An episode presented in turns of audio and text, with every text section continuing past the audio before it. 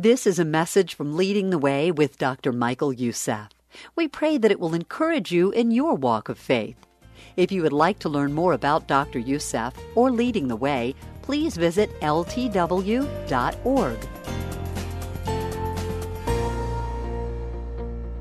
When King Solomon uses the term under the sun in the book of Ecclesiastes, he is referring to a life without God. Whenever you hear the term under the sun, he is talking about a life that is lived in this life without God. In fact, the book of Ecclesiastes, King Solomon's repeats those words under the sun so many times, I didn't count them. And he's basically saying this that there is nothing new under the sun. Everything that scientists discovered has always been there. There is monotony and there is boredom under the sun. He said life is really empty under the sun. He said life is meaningless when you live it under the sun.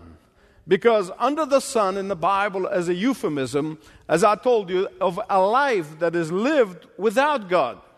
But a life that is lived with God and in fellowship with God and under the authority of God, it is a life that is lived above the sun. So that everyone who has ever been born and ever will be born, every human being can live either under the sun or above the sun. Every human being that was ever born and will ever be born, they either experience meaninglessness in life and emptiness and uh, boredom because they live it without God under the sun, or they can experience it as fulfilling and joyful and exciting life because they live it above the sun with God. The book of Ecclesiastes is really a great book because it just puts things together. Think of the average person in the average home in this land or any land, and and just think of that individual waking up in the morning, beating everybody into the shower so he can get ready for work and then get on the road and beat the traffic so they can get to work on time. And then they go under work all day and, and work hard and then get in the car and beat the traffic on the way back so you can get home and can eat and sit down, watch television or whatever they do, so they can get to bed earlier, so they can get up early in the morning, so that they can beat everyone to the shower, so that they can beat the traffic. And the life just goes on and on and on like that. And Solomon said, That is life under the sun. That is exactly what life under the sun is all about. As many of you know, before the Church of the Apostles, I had the privilege of being involved in another ministry that caused me to travel a great deal. But I never liked travel. I travel too much. My wife will probably say much too much. but I am just not a tourist and a sightseer. I, I've been to India several times. I've never seen the Taj Mahal.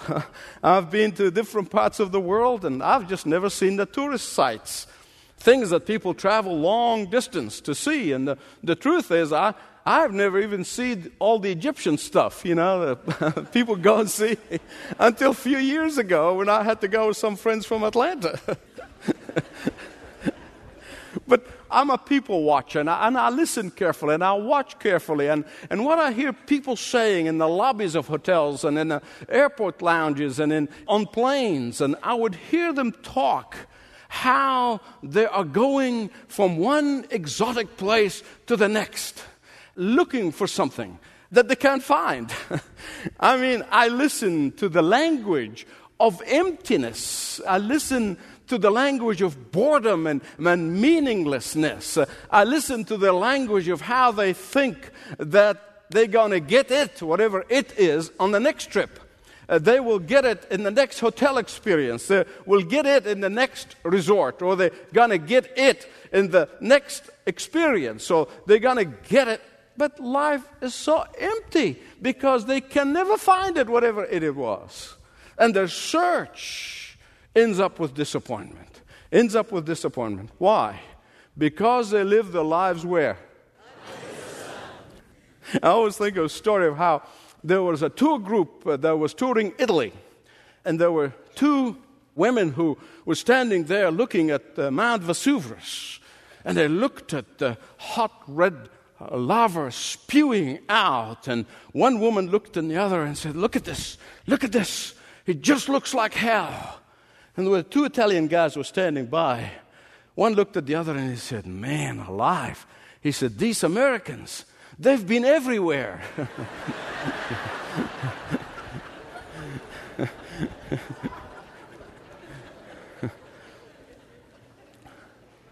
King Solomon describes himself as a searcher. Some translations says preacher. Other translations said teacher. But to be exactly accurate, it means searcher is a person who goes out on a search, or I guess that's what a teacher and a preacher does, and then comes back and presents his findings. And so he was a searcher. He's the one who went out on a search looking, and then he gave us his findings. And so he begins his book of Ecclesiastes with the conclusion that he had reached as a result of his search. He begins with the conclusion. Now, some of your translations begin by saying, Vanity, vanity, all is vanity. Again, that is not an accurate translation. It's an Old English word, and it's not like your vanity mirror or, like what you have experienced this morning, looking at yourself for several hours in the mirror, admiring yourself. And it's, it's not that kind of vanity. And uh, the NIV did a better job in translating this and saying emptiness. That's really emptiness, futility. It is meaninglessness. It's like a puff. You know how kids used to blow bubble and, and the bubble comes out and then gets bigger and bigger and then gone. That's really literally what it means emptiness. And emptiness is what Solomon's search has brought him to conclude about life, which is lived where? And he said that there was not a thing, there was not a pleasure, not a relationship, nothing has an enduring value. He found nothing to bring about true contentment and satisfaction in life. Nothing.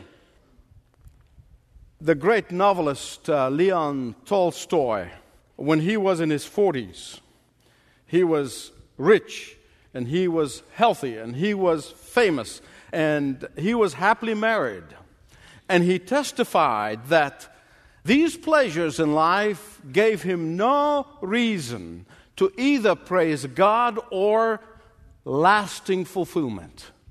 In fact, that's what he had written. He said, A strange condition of mental torpor began to grow upon me. The same questions continuously presented themselves to me. Why? What afterward? My life had come to a single stop. I could breathe, I could eat, I could drink, I could sleep. Indeed, I could not help but do so. But there is no real life in me. Life had no meaning for me. Why? Because he lived his life where? Now, there are some people who think that Solomon wrote this book of Ecclesiastes when he was an old and bitter but I am convinced that is not the case. I'm convinced that he wrote this book when he was going through his midlife crisis. And I tell you, with 700 wives, no doubt in my mind that he experienced midlife crisis. Now, I hear people talk about midlife crisis, uh, both among men and women. Apparently, what happened that somewhere in the 40s and the 50s, people begin to question and wonder about what they're missing out on and, and the endless activities of life. And, you know, it's like the man who was going through his midlife crisis and he was wearing this t shirt that says, I am getting revenge. I'm going to live long enough to be a problem for my kids. but there is no doubt, from my experience at least, that there is a time when men begin to wonder about life's endless activities. Uh, and they wonder why this endless activities in trying to make things happen. And I'm sure also women feel the same way as they live under the sun and they begin to think, man, I'm covered up with washing and cleaning and cooking and, and driving carpool. And they wonder about these seemingly endless activities in their life. And Solomon stops in the middle of life and he begins to say to us as he looks at these endless, monotonous activities in life and says, Let me warn you about life where? And then he goes on to say, and then what? After all this endless, monotonous activities, and on and on and on, and, and then what? He said, you know, people get born and they live and then they die. One generation comes, another generation goes. And then he looks at creation. He looks at the sun, at the moon, and the stars. And he looks at the mountains and the rivers and the oceans, and they seem to be constant. And he says to himself, Those things keep on keeping on, but people come and go. They are constant, but people are not. In fact, you can sense that he's becoming irritated if you read it carefully. He's irritated with this fact, and then he says it should be the reverse. Things in nature should come and go, but people should go on forever. Why? Because at this time in his life, Solomon was living where? His father David warned him about that. In fact, in 1 Chronicles chapter 28 verse 9, his father David had warned him. He said, "My son, do not forsake the Lord the God of your father."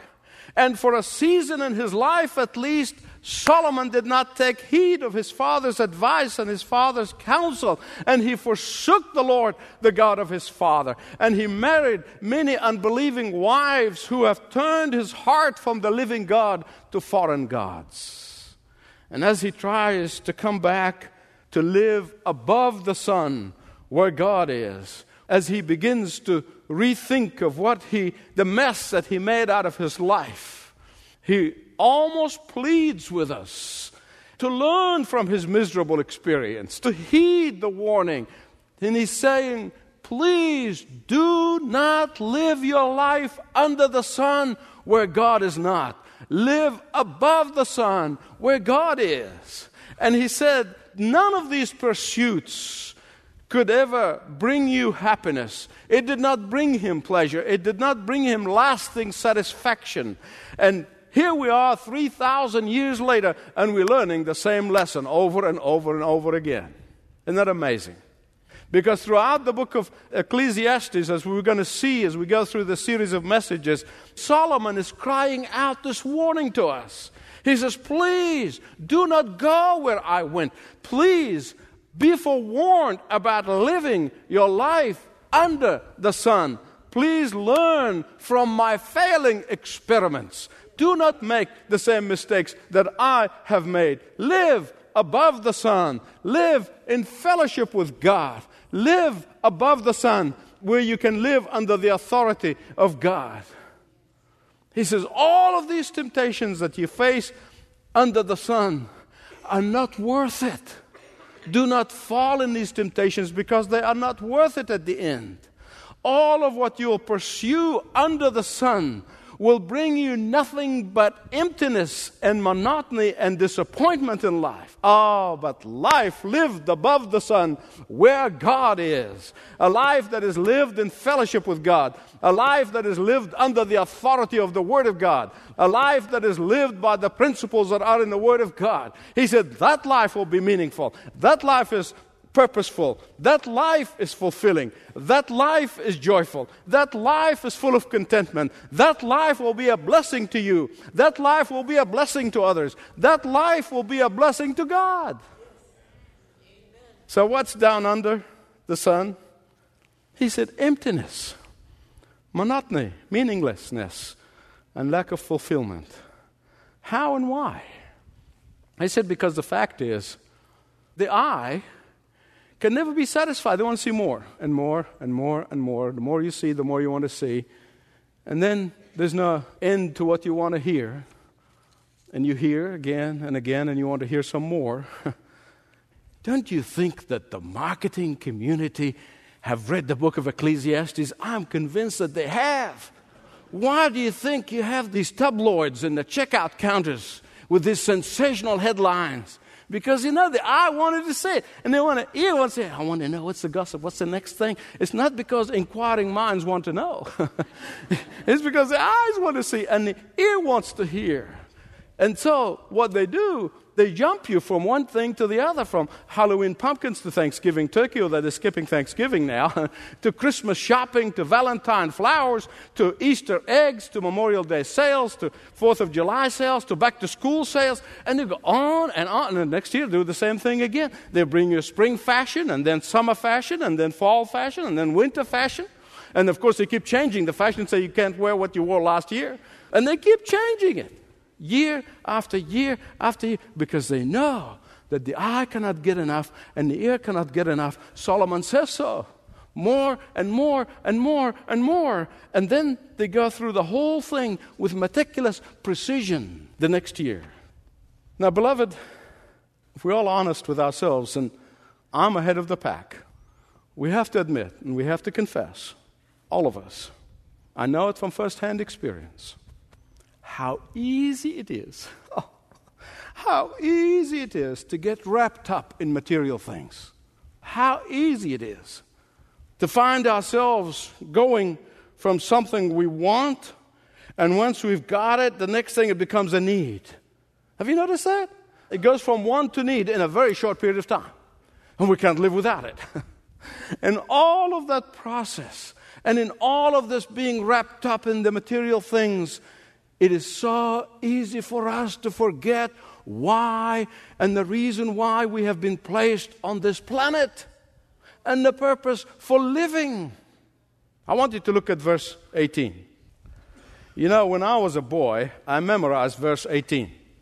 I memorized it for a reason because, especially, I used this text every time my folks wanted me to do my homework.